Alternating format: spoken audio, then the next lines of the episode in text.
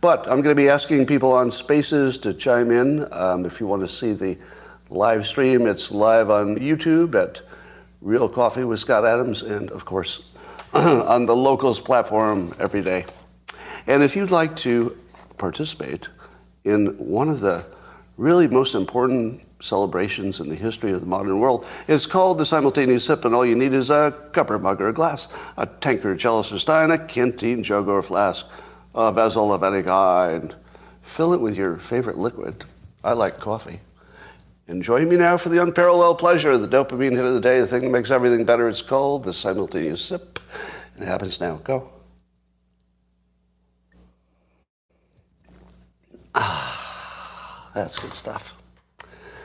All right, well, apparently I um, caused a little kerfluffle, kerfuffle on the internet with a video that I um, put out yesterday in which I said the, uh, I made a mistake of calling them anti-vaxxers. People didn't want to be called that.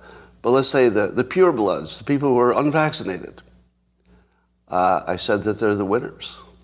Because we've reached Omicron and whatever vaccination you got probably didn't help you at this point.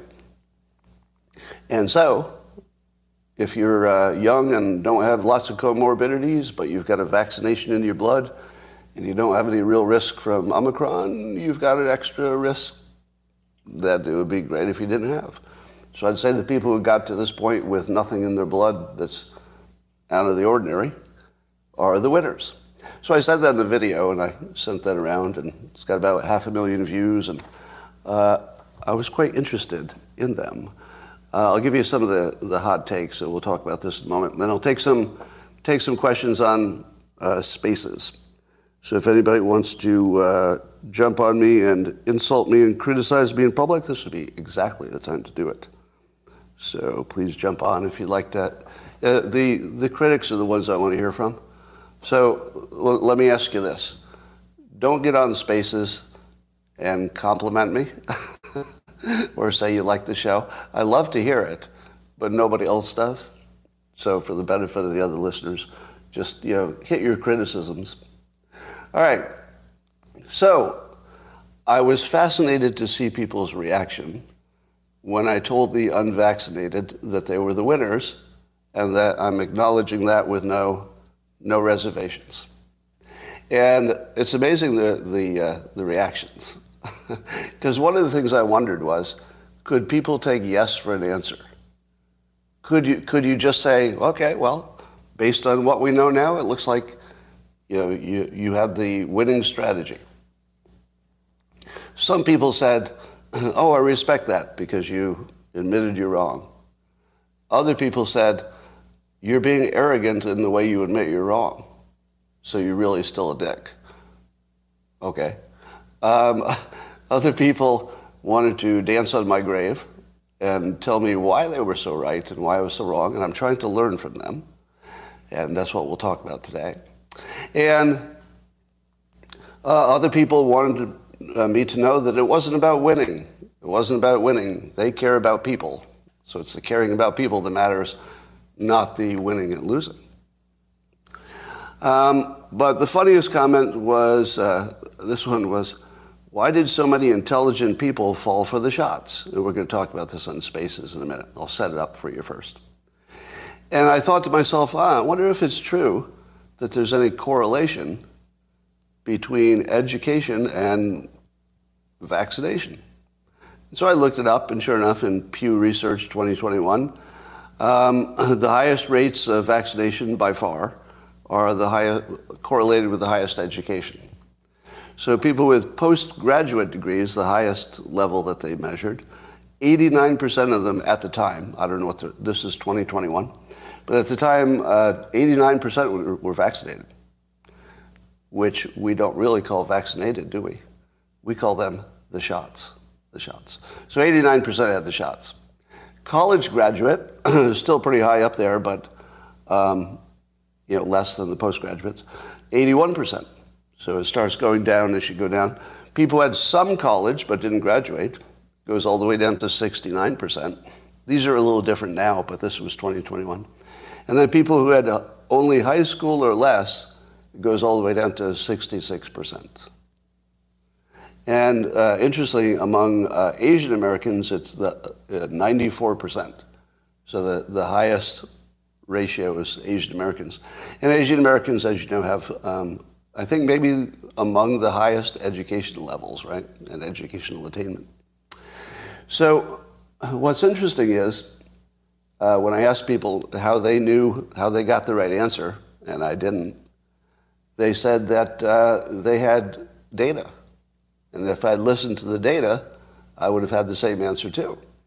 and so this raises the question why is it that the most educated people tend to look at the wrong data, where the people with the least education were looking at the right data, or they were using the right heuristic or the right decision making? So, so why was that? And uh, apparently, uh, I trusted the government too much, uh, and I tr- trusted Dr. Fauci, which is an interesting comment when you're talking about the creator of the Dilbert comic, who for 35 years wakes up every day and says something about distrusting large organizations every day. but I guess I trusted Fauci too much, despite being the first person in the country to call him a liar in public. I still own that. I'm the first person to call him a liar in public uh, for the pandemic. Maybe other people hated him before for other reasons. And apparently, I trusted Fauci and, and didn't listen to all the other scientists. So that was my problem, they say.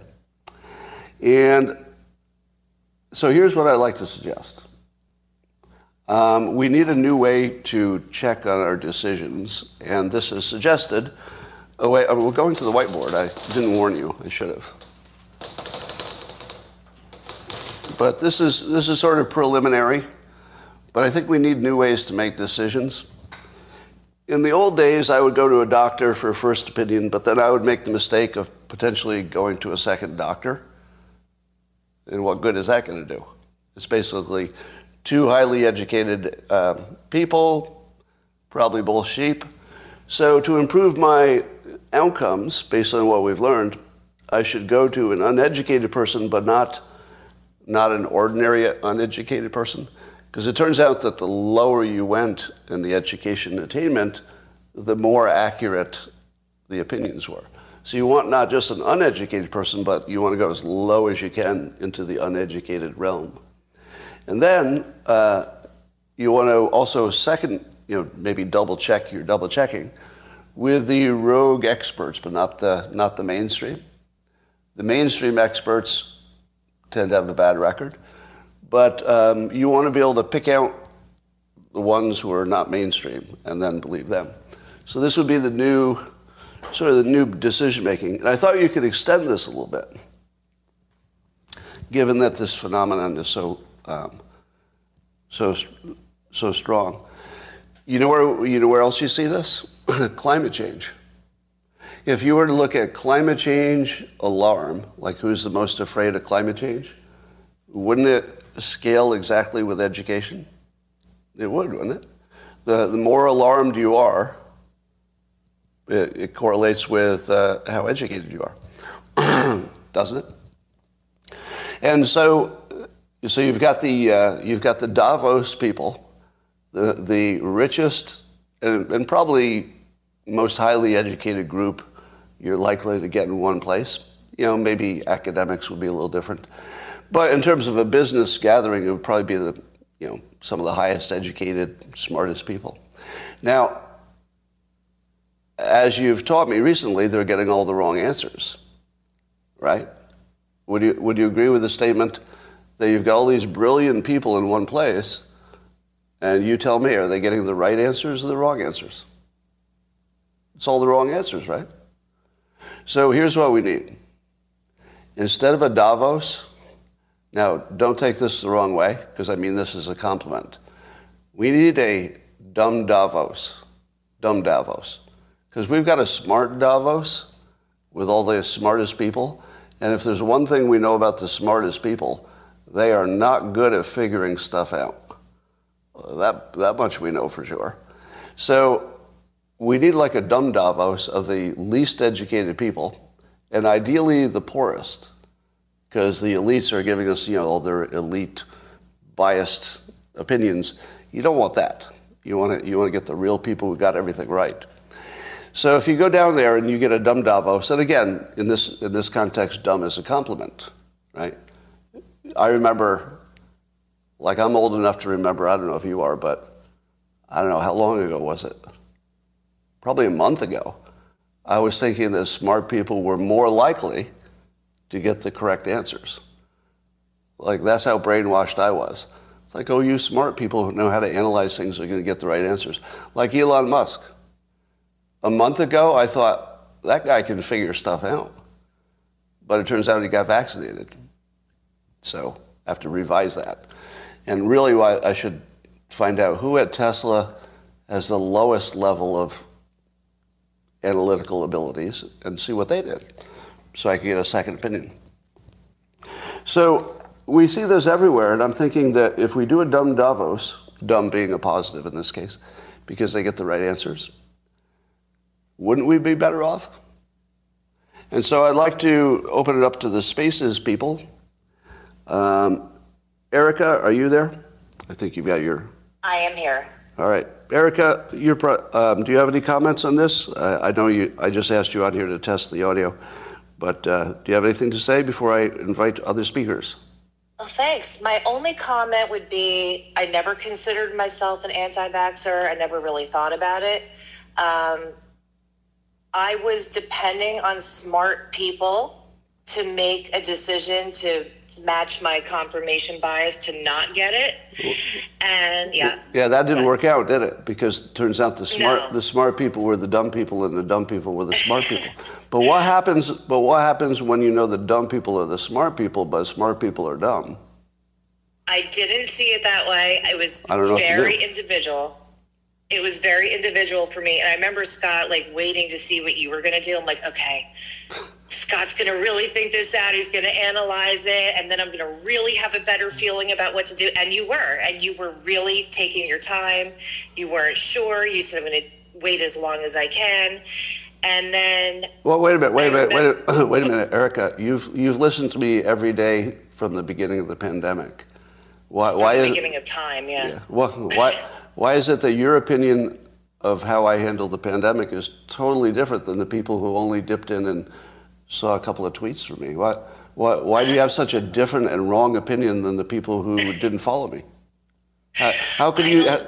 so I think this is another case. I mean, Erica is proving the case again. She has the most exposure to my opinions, and yet got it completely wrong. but the people who just saw a couple of tweets totally nailed not only my public opinion, but my inner thoughts and my secret fears. So that was pretty awesome. Anyway, Erica, thank you. I'm going to take so see if I can find a critic. Okay? Okay, good luck finding a critic. All right.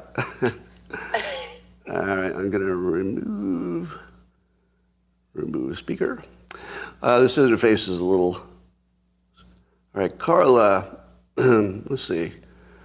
Carla, I'm going to add you as a speaker. Are you there, Carla?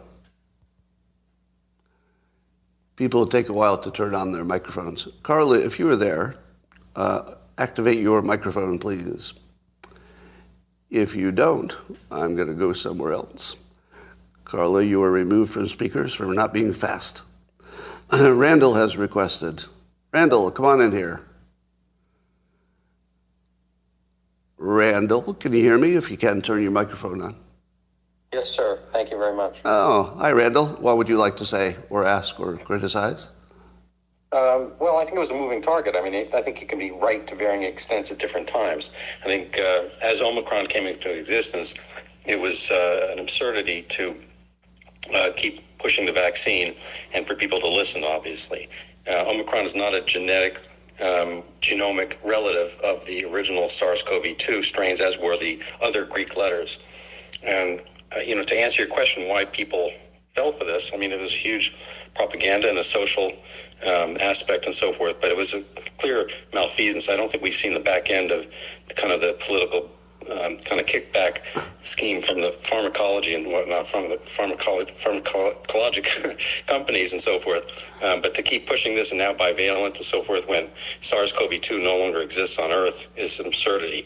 Um, as far as your own position, I think it's an amazing thing that you, you know, kind of made this very logical admission, and you should be, you know, proud of that. Um, I think that if you've gone over the short-term phase uh, healthy, uh, I don't think there's likely to be much more in the way of long-term problems. I think most of the problems are on the short-term phase. So I, I, I mean, I'm, a, I'm a medical doctor. I'm not intending to give you medical advice over the internet and whatnot, but I think a lot of the problems are on the short-term aspect. Uh, okay, I think we found the problem here, uh, Randall. You're a medical doctor. Yes, sir. Well, why aren't you listening more to uh, Alex Berenson, who's a journalist? Well, you, you should be getting because even today. Well, hold on, hold on. Sure. Even today, he he he told us on Twitter that long COVID is fake. Are you getting your information from like journals and stuff, or do you get it from Alex Berenson, like a smart uh, a smart I, person? I had been listening to Alan Berenson a lot. I, I, have been doing a video, my own video cast on a small basis throughout uh, the COVID pandemic. Uh, I have not followed him today. I don't follow everything, all things COVID, all the time. I think long COVID probably will fall into the same category as all of our other previous kind of long uh, problems. Well, you know, there was uh, long, you know, chronic mono- mononucleosis. We've had neurasthenia. I think all through the, the history of mankind, we've had these um, kind of like quasi depression uh, things, you know, fibromyalgia and whatnot. I think long COVID will probably fall into that category. I think the study that I saw from Israel that that there's not that much of it really.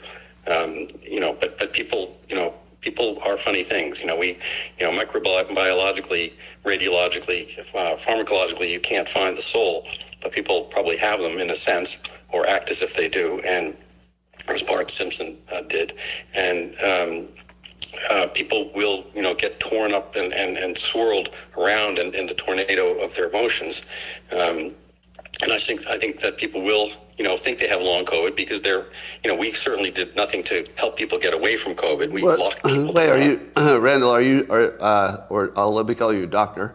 Uh, doctor, sure. are you are you Randall? It's fine. Uh, are are you suggesting that long COVID will probably not be real, or it will be real but as real as all of our other long stuff? Yeah, I think it, I think it's look, I mean, you know, we treat individuals. I, I only see individuals, and I try to deal with them as as you know helpfully as I can. And you don't necessarily want to put you know you know kind of rub people's noses in their their their infirmities or their their misconceptions. And so if somebody is tied to you know having long COVID, I'm not going to argue with that person. Oh, you know, I think it, if if you you know were to do things pathologically and somehow could you could do an immediate dissection and you know super MRI and and check all their cells and whatnot, I, I doubt you'd find a tissue diagnosis of long COVID in people. Um, you know, I don't think coronavirus per se is that unusual a thing. I mean, coronaviruses have existed as long as human beings, you know, coincident on the earth. And, you know, if you look at the journals before the SARS of 2003 or either either one or the, you know, 2019, 2020, uh, you'll find the coronaviruses by type were the second leading named cause of the common cold. So, you know, zillions, you know, okay. billions, whatever, you know, of cases over over thousands of years or hundreds right. of thousands, whatever. So through the existence of time, there have been coronaviruses in humans, and we've never noticed this long COVID before. So I don't think, you know, I think SARS-CoV-2 is, is a slightly you know stronger version because it came from the animals. Uh, you know, it has a it didn't need to have equilibrated with humans. You know, I, the example I give is is coyotes and dogs. Uh, there are coyotes existing right now, and there are schnauzers existing right now. Uh, they're they're related, and they have some common ancestor, was probably more wolf-like than schnauzer-like um, because the schnauzers, you know, and, and puppies or poodles, or whatever, all been domesticated from wolves and coyotes and whatnot. But the coyotes don't need us, and coyotes can come and swoop down and, and, and you know, like the dingo ate my baby, they can come take something, and they don't care.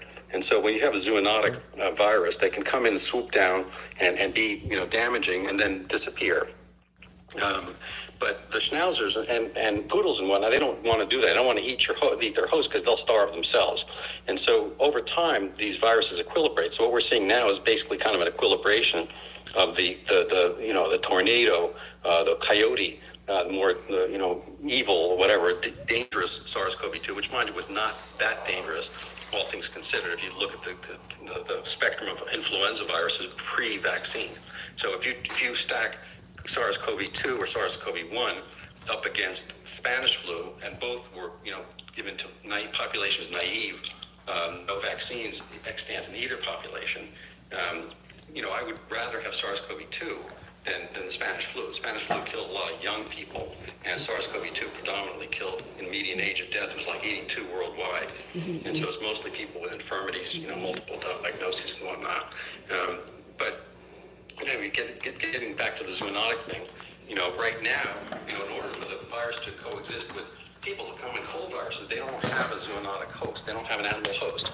So the ones that do can come in and swoop down and be difficult all the time. Like influenza has, a, has an animal host. It's probably domestic pigs in China historically who come, you know, are brought into the house because, you know, there's tiny farms and whatnot. They want to keep the animals warm. So in the winter, they bring the animals back in the house and they get, you know, they get the sniffles from their pigs. They go to market and they spread this thing. So every year we've had the, you know, the Hong Kong flu, the Shanghai flu, this flu, that flu, but they're all Chinese names because that's what the Chinese farmers have done. And then commerce brings it around the world. And so the influenza tends to be a more potent virus. It doesn't, doesn't need humans per se.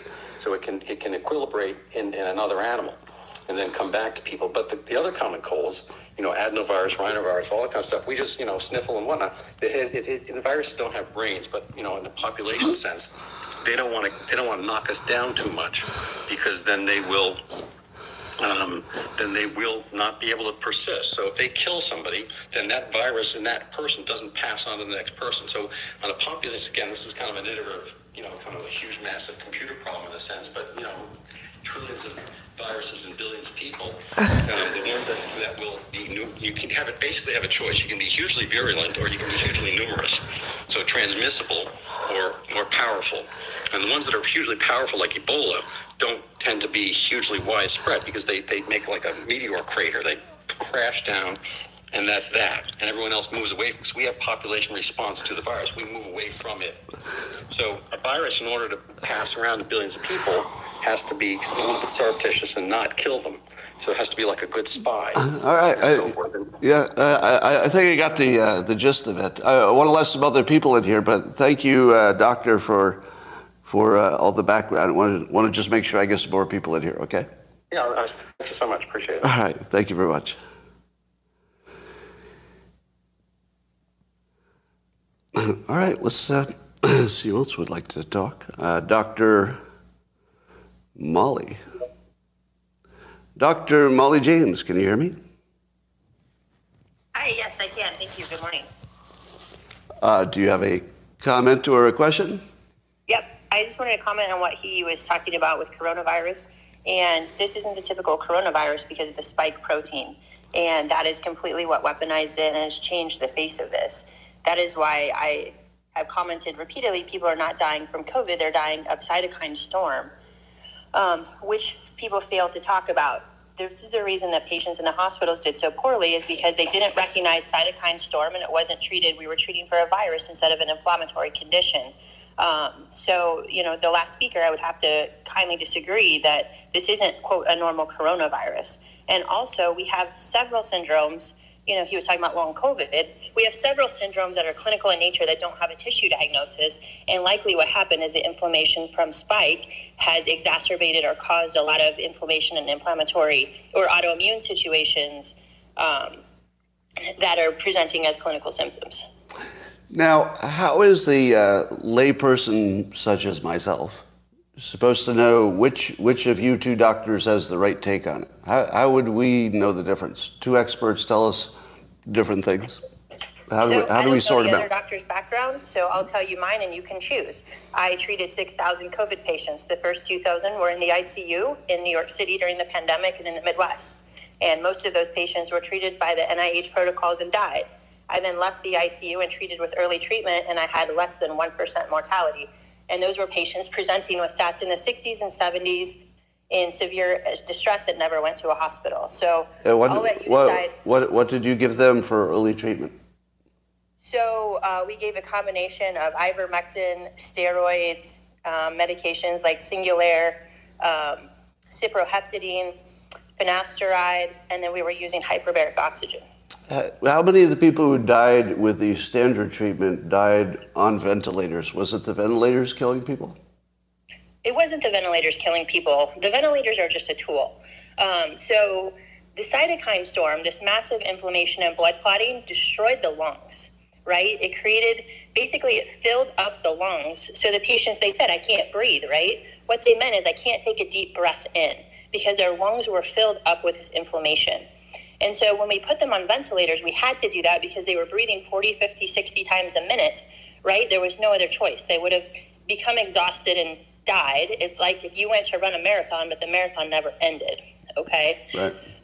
But the lungs were very, very fragile. So, and we didn't treat them properly for their inflammatory condition. We, they were getting six milligrams of dexamethasone twice a day. If somebody has an airway compromise, we give 40 milligrams of dexamethasone a day you know, in the ICU. Uh, so they were completely undertreated. Let, let, let, me ask a sort of a, a, patient question. Yeah. So you had this experience which is dramatic. And the differences between those two sound like night and day. But did you find that you couldn't convince other doctors and professionals uh, that your take was the right one? Um, yes, I have, but most of those people aren't in clinical practice or they're not in practice. Um, so you're saying that the people who have the same experience as you are largely on the same same side. So let me go back. So the people in the ICU are not convinced, right? Like my entire profession thinks that what they're doing with remdesivir is correct. That's why people continue to die. And it's dropped dramatically since Delta went away. I want to point that out as well, because since Omicron came, we're not seeing cytokine storm, which is why you're not hearing about ventilators so much. Right. But those people in the ICU are absolutely 100% convinced that they have to vaccinate their way out of this, and they're they're completely traumatized by what they saw. We've never seen so much death in the ICU as we have during the last three years. Um, so come to the early treatment side, and the people who are successfully treating their patients absolutely buy into this. I see Dr. Vaughn on here and some other doctors that I've seen that are actively treating patients and having good outcomes. Well, wait, hold, hold on, hold on, hold on, though. Yeah. But but we're in the age of Omicron now. Everybody's fine. Like, how, can you really tell the difference between good and bad treatment for Omicron? Don't don't they all just get a, you know, tough tough few days and they're fine, no matter what you do? Um yes and no. Uh, what I can tell is people get better faster when you give them early treatment. But I don't disagree with you. We're not seeing the death that we saw before. Okay. All right. Thank you, doctor. I appreciate yeah, that. All right. Bye for now. All right, that was interesting. Let's get a uh, non-doctor on here. Let's see who's, who looks very non-doctorish. I want, I want to look. I'm looking for somebody whose face who looks like they're really going to give me a fight. All right, Caroline. Caroline, you look like you're ready to fight. I don't think so, but we'll see. All right, Caroline, is your oh there you go. Your microphone on? Yes, uh, I'm here. Hi. Do you, have, um, do you have a question or comment? Um, both. Um, thanks for inviting me up. Um, I just wanted to commend you for the video that you made. I think a lot of people, when they find out that they're wrong, um, an acknowledgement feels like a lot, and your video and this space are evidence of a whole lot more than an acknowledgement. Thank you, but so, no, no compliments. Thank you, and I'm sorry. no, no, no, um, no, compliments. Insults only. All right, oh, or, or, or criticisms if you have any. Um, I my my comment was that I think um, to the question of the space where educated people getting the wrong answers on vaccines. Um, I think in the community of highly educated and credentialed people, um, the culture is really to rely on the on the education and the credentials of um, the people around them and we maybe put a little bit too much stock in that. And so I just wanted to draw um, a distinction between people who are educated and people who are curious. Um, and I think that a lot of the people who did get this right that I've observed in, in my life are people who, who are curious. They're curious about the people around them, the world around them.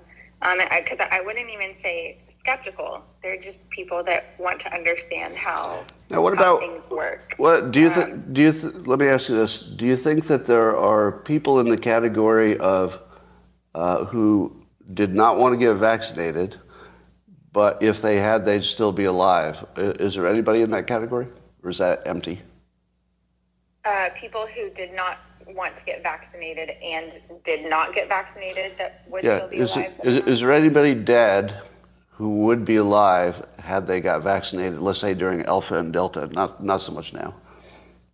Um, I mean, I'm, I would have to say that I'm sure there's always exceptions. I would have to say I'm sure that maybe somebody would have had that situation. I don't think that the evidence bears that out mm-hmm. at all. So, so at this, um, so at this point, you would say the evidence does not show that there's any population that benefited from the so-called vaccinations. That there's not somebody alive who would otherwise be dead, as far as your take on the data.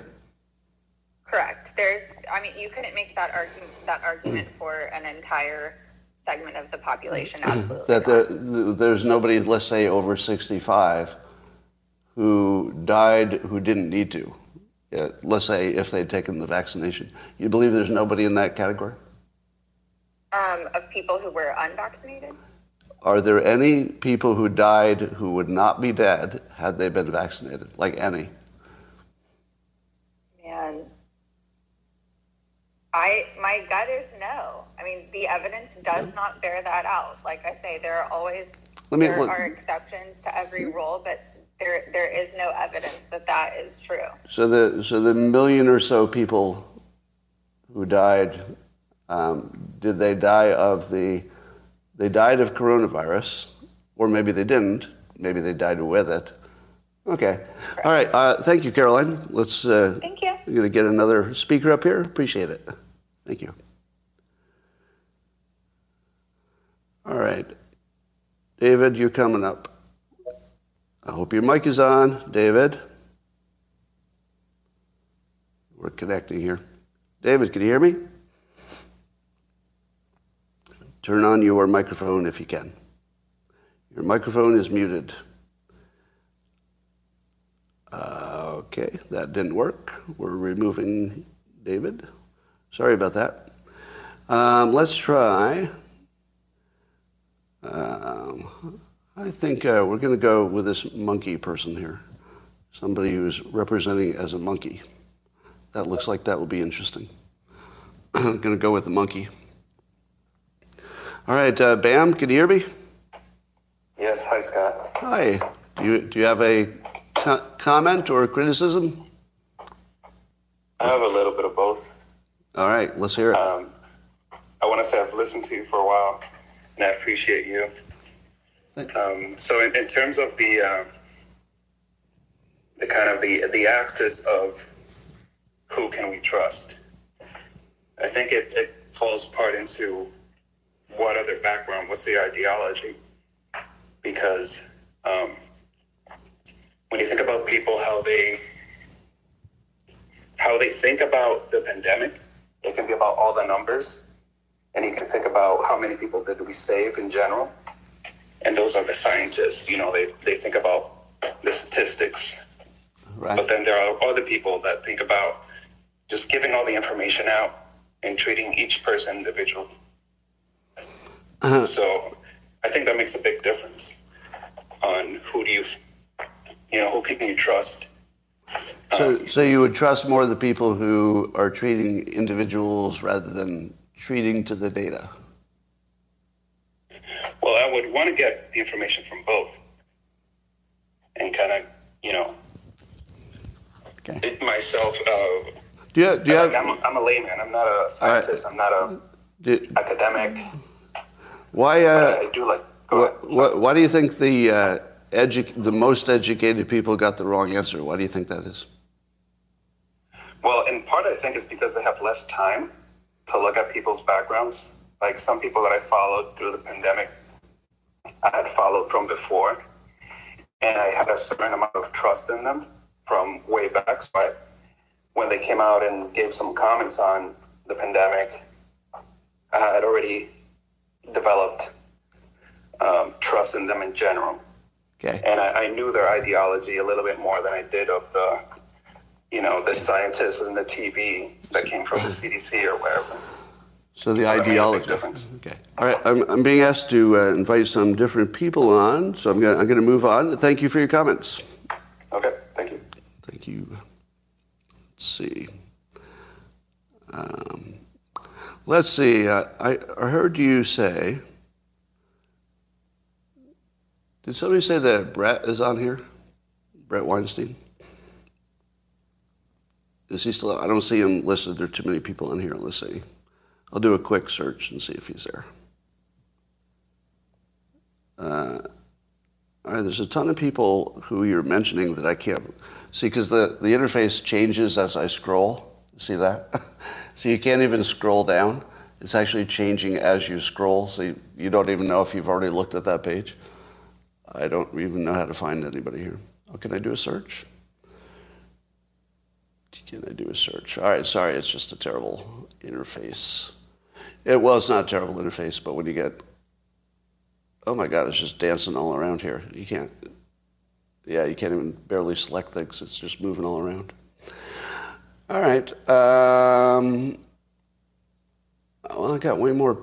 Oh, we got 1,200 people listening. That's crazy. All right. Uh, sorry I'm being boring, but it's, it's hard to pick from the interface because it's just dancing around here but I don't want to pick just from the people who are in the top of the list. So I'm going to randomly pick uh, Mike. Mike, can you hear me? Mike, take your uh, take your microphone off. That's not that's not good. Mike. Mike. Yes, can you hear me? I can hear you. Do you have a uh, question or a comment on why ed- educated yeah, so, people? Uh, yeah. Sorry about that. Um, so I just wanted to let you know a couple of things early on that I picked up because I listen to your show every day, and I don't agree with you all the time, but I appreciate your, uh, you know, your views and perspectives on things. But a couple of uh, criticisms, maybe you could call it, is that um, one of the things I noticed early on, Dr. Robert Malone was on Joe Rogan. I felt like you were kind of dismissive of that discussion. Well, you have, you have to be specific, uh, not dismissive of discussion, but rather a specific fact or a specific point. Well, no, I just I feel like you. I don't know. I, I that was just one of the things early on, and um, now you, you're are you are you aware that I made the same decisions as Dr. Malone? at the, about the same time and for the same reasons? Oh yeah, yeah, absolutely. Okay. And um, I, I, just and there was that, and then there was a tweet that you put out that I think rubbed a lot of people the wrong way, where you tweeted that for the vaccinated, it was a Tuesday, and for the unvaccinated, you're in the middle of a deadly pandemic. Thank you. thing. I see that retweeted a lot. Thank you. Thank you. That that's exactly what I was hoping somebody would bring up. How many of you remember or saw a tweet of mine in which I said after I got vaccinated in 20 whatever it was, uh, and I tweeted that for the the vaccinated. Now, if you're unvaccinated, you're in a deadly pandemic, and if you're vaccinated, it's a Tuesday or Wednesday, whatever I said. How many saw that? All right, a lot of you did. All right, so I've got some feedback here. So turn off your mic. I have to mute you.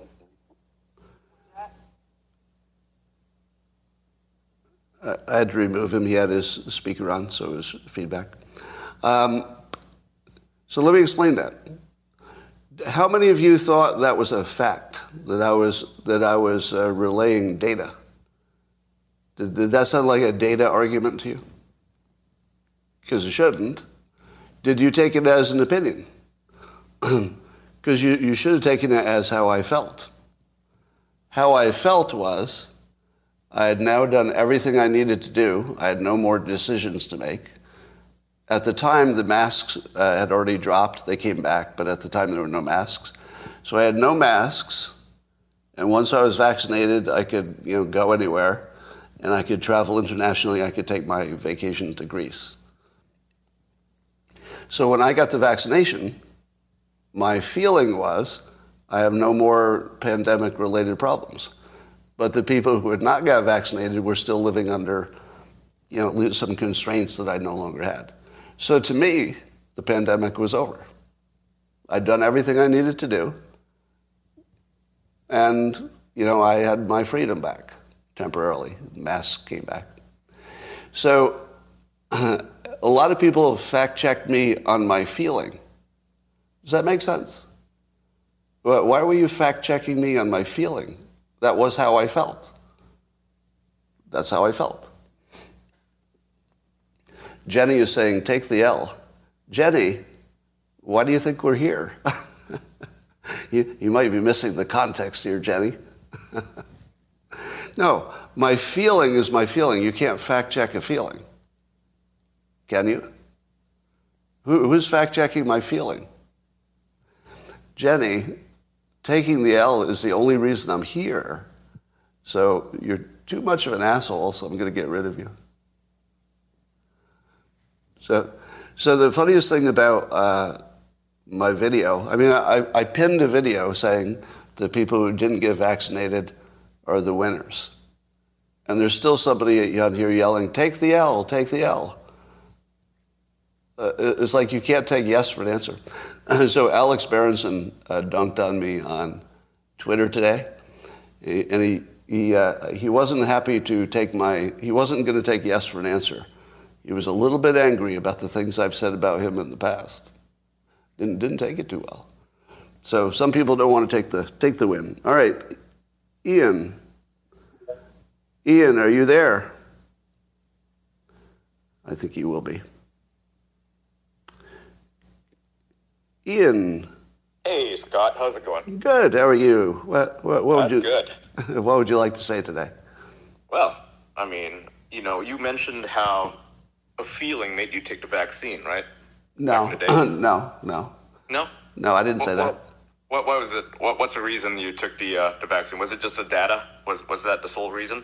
Well, there wasn't any data. True. So there was a risk of long COVID, which might be zero or might be extreme, and we knew less about it then. And there was a risk from the virus itself, which we, yep. did, we didn't know how engineered it was. So there were two extreme risks that could not be measured. And then the tiebreaker, I did the same tiebreaker as Dr. Malone and Elon Musk, which is I needed to travel, well, I wanted to travel internationally. And so um, I had two uh, impossible to measure risks, but the only thing that was known is I wanted to travel. So I got it, and then I traveled.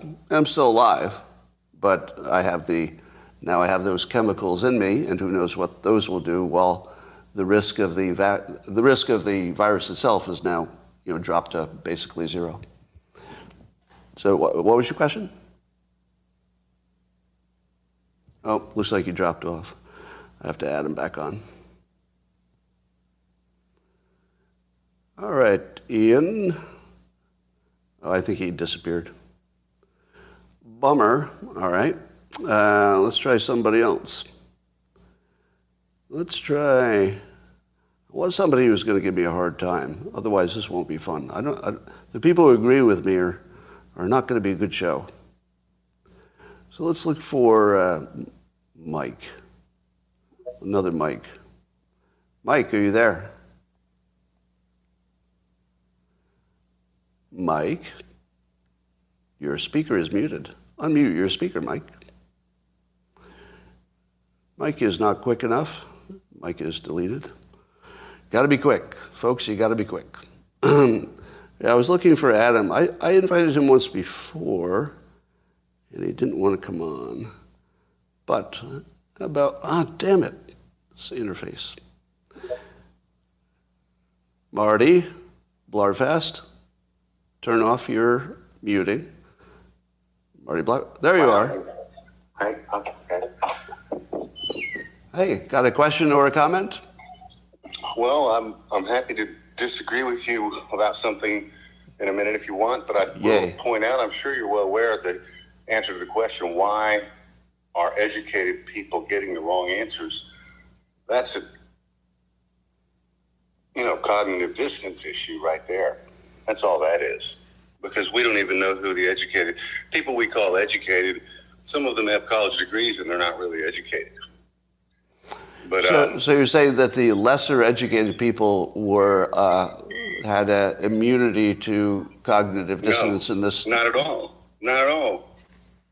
So, not at all. We all found the answer we were looking for. Then why did the why did the educated people get the wrong answer? Well, because well, I get you. The, uh, the issue, the, the issue, I don't actually don't have any issues, and I think it's remarkable how you handle things, uh, given all the assaults. But I will say that from the very beginning of the pandemic and vaccines and everything, I thought it was very strange in the very beginning when everybody talked about the coming vaccine and how great it was going to be, especially President Trump. And there were, of course, some Democrats saying we will never take the Trump vaccine. And I thought to myself, I don't think anybody would ever take that vaccine no matter what. Why would you take this vaccine that usually takes 10 years to make and, and then now all of a sudden they have it in nine months? And there were just a lot of questions about the whole thing. And then when it came time to talk about those questions, they were snuffed out by one side of the argument. And that was my clue. When, when you can't have an open debate about something, um, the, the side that's suppressing that debate is not being honest. And I thought that would be obvious to nearly everybody. But that's the part that I don't understand why educated people couldn't understand, because that's that's that's the function I always have felt Suppose, uh, you know, suppose, suppose you suppose you were in charge of the pandemic, and and you believed that the information you were putting out was correct and it would save millions of lives. Would you would you try to suppress the information you thought would kill millions of lives, or would you let the free speech do its thing? I don't know how I would be in that position because I wonder how the people in charge got entrusted their information to, being that they are supposedly educated. Well, but I, am okay. Seriously, now, let, let's let, go to the top uh, and root it out. Let's find out who really gave that person the information. I don't think you know. Was it wasn't one person? From the beginning, that there was a consensus in the science. There was a lot of disagreement on the science of what little data was left to us, and it turns out there is there was no consensus but we were led to believe we were intentionally led to believe there was some kind of consensus and there never was it was just uh, the government leaders taking the side of the most coercive argument. That's all it was. All right. Thank you for your comments. Thank uh, you. remove from the speakers. I think ian's back. Um, while i'm bringing ian up here let me clarify. There were, of course, brilliant and highly educated people on all sides of the debates. Uh, yeah, hey, yeah, my phone just like randomly crashed. all right, you're back. I love it. Let me just finish a point and then uh, we'll, we'll, go to you, Ian. Um, somebody was saying that I wasn't making the point that there were highly edu- educated people on both sides. There were. It's just that the trend is a very strong trend that the more educated you were, the more likely you took the vaccination. So I'm not saying only smart people were on one side. Nothing like that. All right, Ian, go ahead. Yeah. So uh, the question I wanted to ask you, and this is kind of like a weird thing, right? So I kind of figured out pretty early on that the vaccine didn't really work, right? Because it wasn't really showing efficacy against Delta. And then when Omicron came in, you know, you well, hold on, well, hold on, Ian, Ian. Yeah. When you, yep. you have to clarify in this conversation when you say worked. Uh, we found out early on that it wasn't stopping transmission but right. he, but oh, he, yeah, that's what I'm referring to. Yeah, it wasn't right. stopping any transmission, and so you know, by your definition of a vaccine, it kind of failed in that aspect, right? Right. And then you know, some uh, scientists supposedly you know came out and said that hey, it's showing some efficacy in the hospitalization rates. Now we don't know if that's you know entirely true. The sample sizes are really small, at least the ones I've seen. So I don't know if the, uh, there's some uh, dispute there. Well, hold on, hold but, on, hold, hold on. Let, let's do a fact check. Are you saying that there's a dispute today that vaccinated people are doing better than unvaccinated people in hospitals? Is that still uh, a question? I think that was what the, you know, what was being told to us, right? Like uh, that was they, they're saying people who had the vaccine were showing that you know they had better uh, results in the hospitals. I don't think that actually is true nowadays because the vast majority of uh, of people, at least the ones that have been sampled, have been vaccinated. Right in, in countries like Japan, you know, 90% of the population plus, you know, has been, or at least actually closer to 100% have been vaccinated, and yet everybody's still getting sick. They're still getting to the hospital. So I don't think there's any real significant difference. I mean, China's the same way. There's uh, thousands of hospitalizations a day, and they've all been vaccinated with their, you know, version Ian, of it, Sinovac. Ian, right? But, so just, but Ian, Ian, you, how do you compare what they would have, how sick they would have been without the vaccination when that category doesn't exist? Right. So my point that I'm getting at is that I don't really think it worked at all because of the way the vaccines were developed. Like it, it was simply too slow. The rollout was too slow. The technology is not there. It's not fast enough to keep up with the uh, the mutations of the variants. So you know, by the time Omicron came out, it was pretty clear that Omicron's fairly safe, right? It's uh, for most people, it presents as a as a mild cold, and it effectively provides natural immunity. This is something even Bill Gates said. He said it's basically natural immunity, and we kind of don't need the vaccines anymore. And yet, you still had Fauci out there pushing the vaccines. Biden was pushing the vaccines. I mean, a lot of governments are pushing the vaccines. Not all. You know, some of them simply stopped the mandate at that point, or if they you know, were thinking about doing a mandate, they just skipped it entirely. They even dropped uh, airline restrictions, like uh, my country, for example, Malaysia, Singapore, uh, you know, uh, even Germany. They, they were like, okay, we're not even going to restrict people from traveling to and from their countries if you know even if they don't have the vaccine right so it's pretty clear that a lot of health authorities were like okay this is not a big deal anymore right but the, the question I wanted to ask you, right, is that why hmm. did so many people take the vaccine even early on, despite kind of figuring out that it didn't really work? I mean, like I took the vaccine. I, I don't know why I did it. Like, and I'm I'm asking myself that question. Why did I take it? With even knowing logically, right? Logically, like that, my heuristics tell me that first of all, don't trust the pharmaceutical companies because they're just there to sell vaccines. And secondly, I mean, if it doesn't work, why the hell take it at all? Because it wasn't effective, right? I mean, what, what, what, what yeah. was what was the date that you took it? Because when I took it, the entire medical community said it totally worked. When did you take it? I took it maybe about three months after. Three months after, you know, uh, so we already had some data showing wait, that wait, wait, it you, wasn't really wait, effective. I still wait, took it. wait, yeah. hold on, hold on. You telling me you took it three months before I did? Uh, no, no, no, no. Af- after, after you did, after you did. Do you know when I took it? Uh, I don't know. When did? I'm assuming day one. I'm assuming you got it day one, right? God no. I I I was. Uh, I'm not going to take a day one vaccination. What the fuck? Oh. what what the fuck? Do you think I'm going to be the first one to take an experimental vaccination? Seriously. I don't know. So hold on, hold on. Seriously. Hold, hold on. I want I want to see if there's anybody else who thinks that. Do you actually think I would have been first in line for this vaccination? Does anybody think that? That's, that's a polar opposite of everything I was saying at the time. I told people I was going to wait as long as possible because most of the complications happen in the first few months. So it would be actually insane to take it first.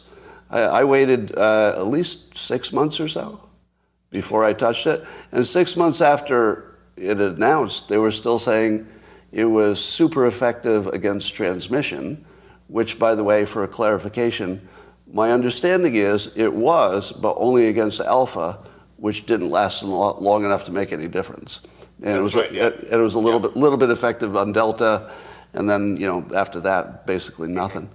So when I took it, the vast majority of the experts were saying, you know, we don't know if there's going to be side effects because nobody could know that. But they were saying it's definitely stopping you from getting alpha probably helps you a lot against delta, but that's all we know, and we're trying to flatten the curve.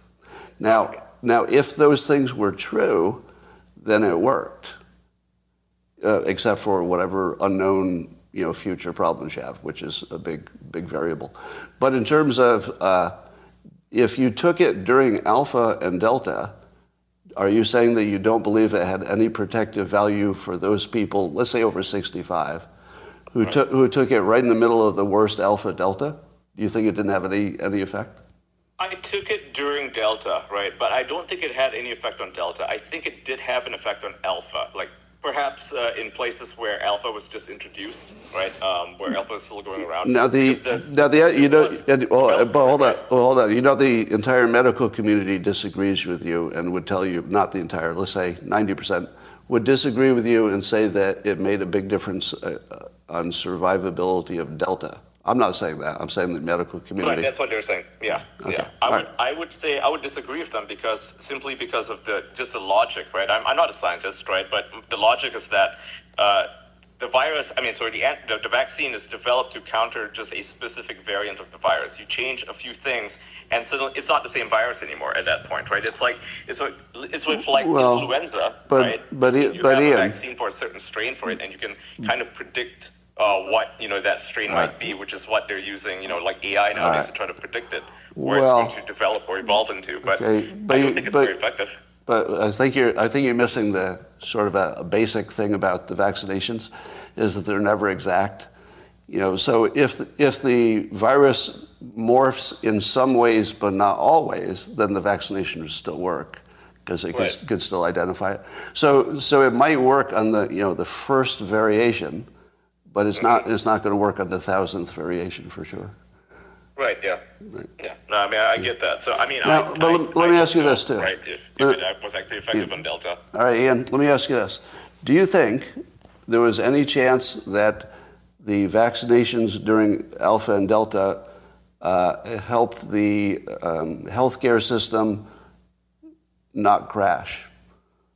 I mean, uh, I, I, I, realize it's, no, it's hindsight. I, I, don't believe so. So you, so you think probably the healthcare system would have been pretty much the same, yeah. even if nobody got vaccinated. Right. And, that's right. and you, you, know that's opposite of what mainstream science thinks. Of course, yeah. They yeah. will argue okay. for you know the efficacy of the vaccines, right? But the reality is that not now. Reason... no, I, I don't think they're not arguing it under. I see. I think this conversation we're always conflating Omicron and Alpha and Delta. Mm-hmm. I think I think mainstream everybody thinks Omicron's not going to kill them, and so vaccinations might be a little overkill unless you're you know 100 years old. But during the alpha delta phase, if the experts were right, and at this point, of course, we have to doubt all data, but if they were right, then it would have made a big difference in keeping the hospitals operating you know, if you think that's important. Now, you, you could argue that that's not as important as our freedom and free speech and, you know, getting the information out there and, you know, not having mandates and all that. Those are separate. But, but the argument is, did it make any difference during the peak of Alpha and Delta? That's, that's the only vaccination question that I think is interesting. Because once you get to Omicron, it it's obviously just a money grab. I mean, I, I don't yeah. see any, I, I see no medical reason for that. And, you know, maybe you could give me some data someday that if you're 85 and near death, it'll buy you a month or two. I don't know. But in general, I don't think anybody's thinking Omicron is going to kill them these days. That's right. All right. Thank you, Ian. Thank you. Thank right. you very much uh, for having me up. All right. Thanks a lot. Yep. All right. How about one more? What do you think? One more? All right, uh, let's talk to uh, Owen. Owen, turn on your microphone. Take that mute off, Owen. There you are. Hey. Hi, Scott. Hey, Owen. How's it going? Yeah, so I, uh, in general, I am not a critic of yours. I've actually been in your locals community for a long time. I listen to all your live streams, so I wouldn't classify myself as a Scott Adams critic, but for the purposes of this conversation, I'll try and challenge my critic. All right. Um, I, I think a few of the criticisms I have or the mistakes I think that might have been made is um, one goes back to I'm sure you remember there was a live stream you did with a risk management matrix where you kind of laid out here's how you think we could think about the risk of taking the vaccine versus the risk of being unvaccinated. You right. recall that? Uh, roughly, yeah. Go ahead. What's the point? Well, the I think what shocked me as you were walking through this was that you got to the point where you said, "Here's the long-term risk of taking the vaccine," and you said that's unknown, so we should just treat that as zero. and I, that part didn't make any sense to me at all. Yeah, well, I, well, I can see what I, I can see I, I can see why that didn't make sense because I didn't say anything like that. That that's the opposite of anything I would say. Well, I, I know there was one of the vaccination risks that you, you said basically this is unknown, so we should treat it as zero because there's no way no, to quantify no, it. No, no, no, no, no. I would never say anything. I would never say anything even in that universe. You, you, okay. you, you, th- you think I would ever treat a vaccination as a zero risk? Well, I, I specifically recall this. I think even people in the locals community are agreeing with me right now. But um, no, well, actually, but but but just think about it logically. You should have known I wasn't saying that because nobody would say that. that. That that's like something that literally nobody would say. There's not a doctor who would say it. There's not a critic who would say it. There's not a patient who would say it. But you think I actually said that in public? Literally nobody would say that. But let me let me tell you what you might have heard. Right? You might have heard something you thought was that. So here's what I think you heard. That if you looked at the risk of uh, long COVID, that was totally unknown. And if you looked at the risk of the vaccination, it was totally unknown. So since both of those are potentially big and totally unknown, you should treat them like they're not part of the decision. And that's what you heard, which makes perfect sense. But if you just say you're ignoring one of the big risks, that, I would never say that. I'm saying that there are two big risks, and they're both unknown, so you have to treat them as equivalent unknowns. They don't, they don't move you in either direction. That's what I said. Okay. Well, in any case, I think, and to be fair, when you went through this risk management matrix, you said very clearly everyone should make their own decisions on how to weigh all these different risks. You were just laying out the matrix for people, and then you walked through an example of it. But I think your example probably colored how people perceive that, and that kind of leads into my next criticism is that um, I think one of the reasons that people perceive you as being pro-vax and pro-mask and all these other things that I do think are mischaracterized is that as I listen to you, you know, I don't know, maybe 100 times going through, let's talk about this aspect, or let's talk about this study, or let's talk about this particular way of thinking about the pandemic or the vaccines. The majority of those things were discrediting anti vax arguments. And, you know, you had all sorts of disclaimers saying, I don't know if this is true, or I, you know, I don't, I'm not telling anybody whether or not to get the vaccine. But when you then proceed to say, here's why this anti-vax argument doesn't make any sense or isn't credible, which is usually what you focus on is whether something's credible, that it definitely leads people to believe that you're on that side of the argument because you didn't spend nearly as much time talking about here's why the pro-vax arguments don't make sense or here's why the pro-mask arguments don't make sense. And I know you're a persuasion expert, so you had to be somewhere, I would think, of how you yeah. perceived that way. Yeah, and, and I didn't care. So that, that was something I wasn't trying to fix. So you're, you're right. I was completely aware of that and had no interest in fixing that at all. Um, but here, here's why. I'll tell you my internal thinking. But your, your observation is correct because that's your take on what was happening. So there, there's no argument on your subjective uh, impression. But here's why I didn't uh, criticize the other side.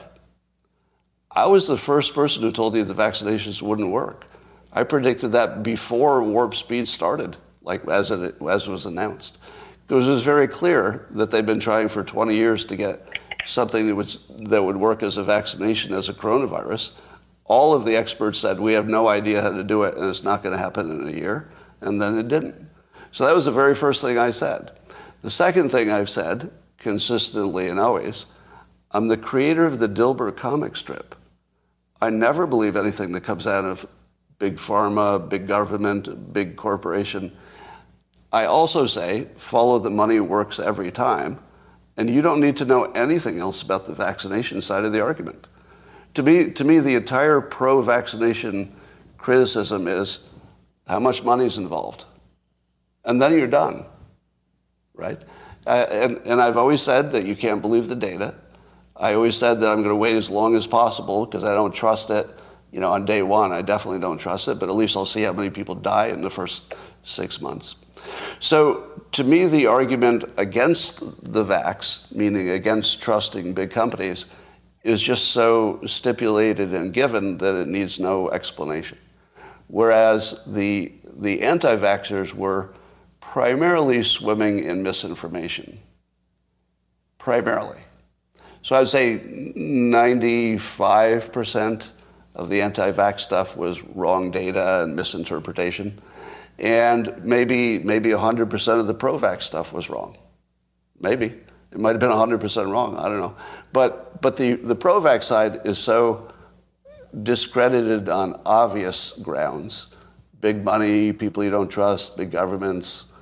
You know, those things were, I think everybody knew that. And everybody knew that the vaccinations were not tested as much as normal ones. Everybody knew it was a new technology. Everybody knew there was coercion. So those arguments didn't need to be made because everybody could see them plainly.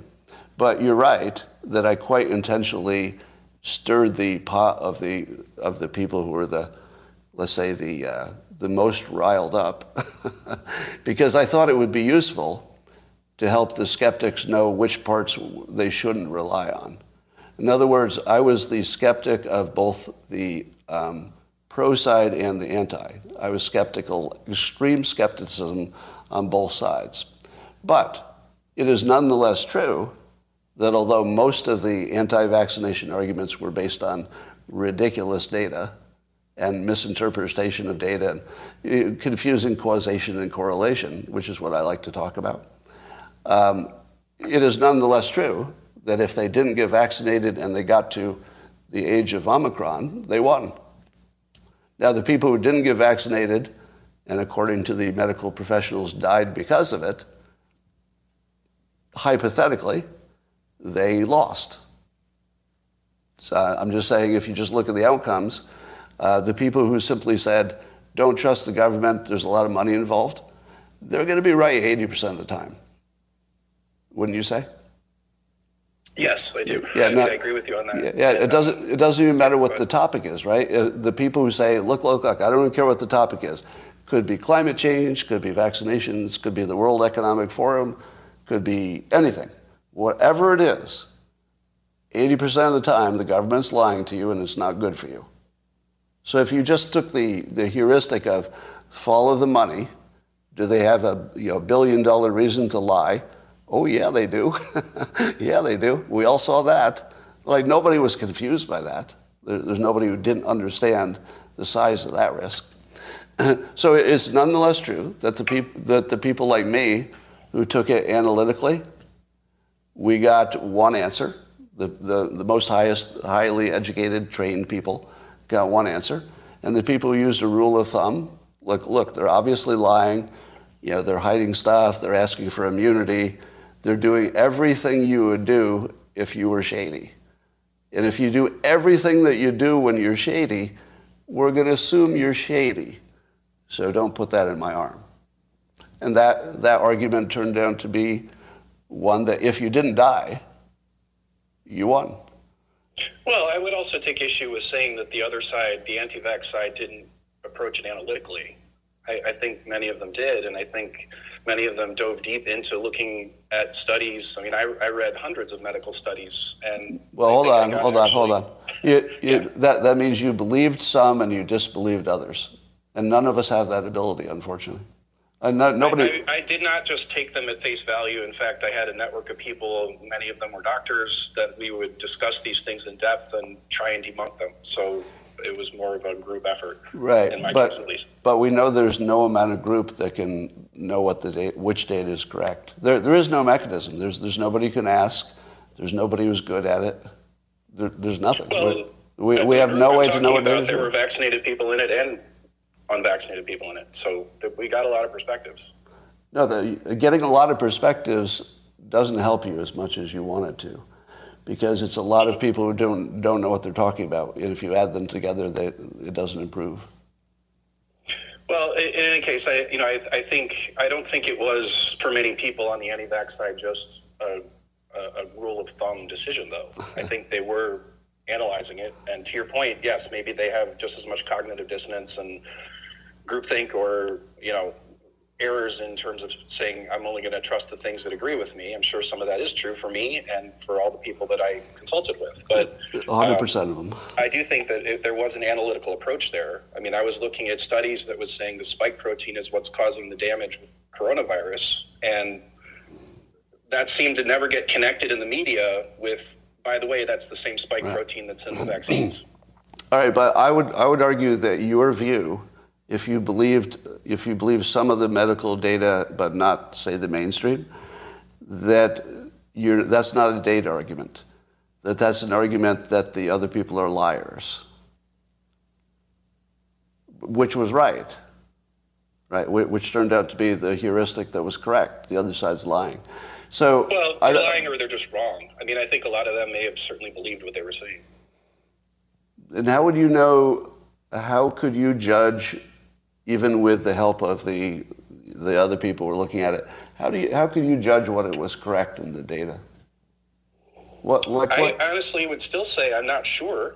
Like I'm not 100% certain of, of either side. I would just mm. say that the risk management decisions seem, to me seem pretty obvious. That that with all these unknowns, it doesn't make sense to take this treatment, especially with a, a oh, disease okay. that is not nearly as deadly as they were saying it was. Well, let me then let me. Uh, let me test your logic then. So, okay. you, so do you believe that long COVID is, is real, or did you believe it when you made your decision to vax or not vax?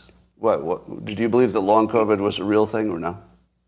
I would I would have put a low probability on it, maybe twenty percent, or at least that it's true, but it's only true in the sense that there's there is a post vaccine vaccine or post disease fatigue syndrome that applies to any major illness. Like if you're in the hospital, there's a time it takes to recover, and right. so some of it might just be the normal amounts of that. Right, but which which could you know make it drag on for six months or so.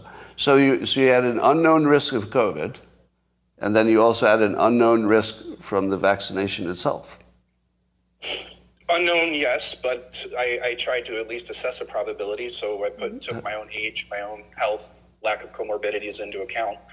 I mean, in my in my case, I actually thought my parents, because they're very old, probably should take the vaccine. But part of that calculation in my mind is that because they're older, even if there are side effects to the vaccine, now, well, they're only going to be alive a certain number of years anyway. Right. How Whereas a young person, how old, how old are you? I'm 51. All right. So you were you were well below the old people uh, level. So do you think you could compare your decision to somebody who is older? So I, I was in the category where the professionals were saying, okay, you're, you're in the category where you should get vaccinated. If I were, if I were young, if I were 51 and thinner, I'm not sure that I would have. And if I didn't have asthma, uh, I'm not sure I would have. So your decision and mine actually sound the same. In other words, if I were young, I would have said, oh, the risk is low, so I'm going to take my risk of low COVID. I'll take a risk of long COVID if I'm young and healthy, but uh, not so much if I'm older and I have some risk. Did, yeah, Scott, I have no criticism with the decision you made. Like, I mean, I, I think you, I mean, I, I don't know that I would have necessarily made the same decision. I don't know. I'd have to think about it because, you know, if I were 65 and if I had comorbidities, maybe that would have affected my decision. Right. But I, I don't fault you for getting the jabs. Yeah, and by the and by the way, I don't calculation. I, I don't claim that I made a correct decision. So I, I've always claimed it was guessing on my side. Where people got angry is when I said I think it's guessing on your side too. That's where everybody got mad. yeah, no, I mean, I, my my criticism is just about you know the fact that you're saying, well, the analytical people made one decision and, and the other people were all using a rule of thumb Whereas, you know, I mean, I think I did a very deep dive into research and talking to all sorts of people and listening to all sorts of perspectives and so made you, my decision based on that analysis, not based on just I don't trust the government. End of story. Okay, so I I was skeptical of all the government's information, but also all of the skeptics' information. You you were a little more uh, convinced by the the skeptics' argument, whereas I gave them all zero credibility. Yes, although I mean, in, in many cases, I, I did not believe some of the skeptics' information, especially the ones that were very hyperbolic, or you know, the ones that are saying everyone's going to die, and the, they, there were all sorts of theories that people would put forth about how you know, it's going to just be the end of the world. It's a depopulation. No, I didn't buy into any of that. Like it, it, it's just uh, on the whole, when I put it all together and when I have to come up with a decision, I certainly fell out on the anti-vax side, and it seemed a pretty easy decision once I looked at all the the arguments and data and perspectives. What, what what's your uh, uh, education or field? What, what do you do for a living? Uh, mostly in technology consulting. So, so, so you're you're a tech ra- the, you're rational tech kind of a, a brain. Yeah, yeah. Okay. All right. Thank you, Owen. We'll we'll see you on see you on locals. Thanks. I appreciate all your uh, Twitter interaction as well. All right. All right. Bye for now. All right. I think we have done what we need to do. I wasn't watching your comments as much as, as I should have. But uh, for those of you on YouTube, you're unaware that if you look at my uh, pinned tweet, you're going to be happy because that's where I say that the people who didn't get vaxxed are the winners. That's what you want to hear, right? So go, go look at that. You're missing some context. The ones who are saying, you refuse to say you were wrong, the entire context of today is that I tweeted a video of me saying that the, the people who didn't get vaxxed are in the better situation. Because if you didn't get vaxxed, you don't have any risk of the vaccination itself. And Omicron's, you know, if you're young and healthy especially, Omicron's no big deal, especially if you've been infected before. All right? Anybody else have a uh, problem?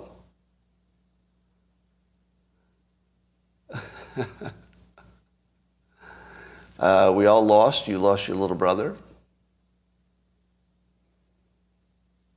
I'm sorry about that. You knew from the jump.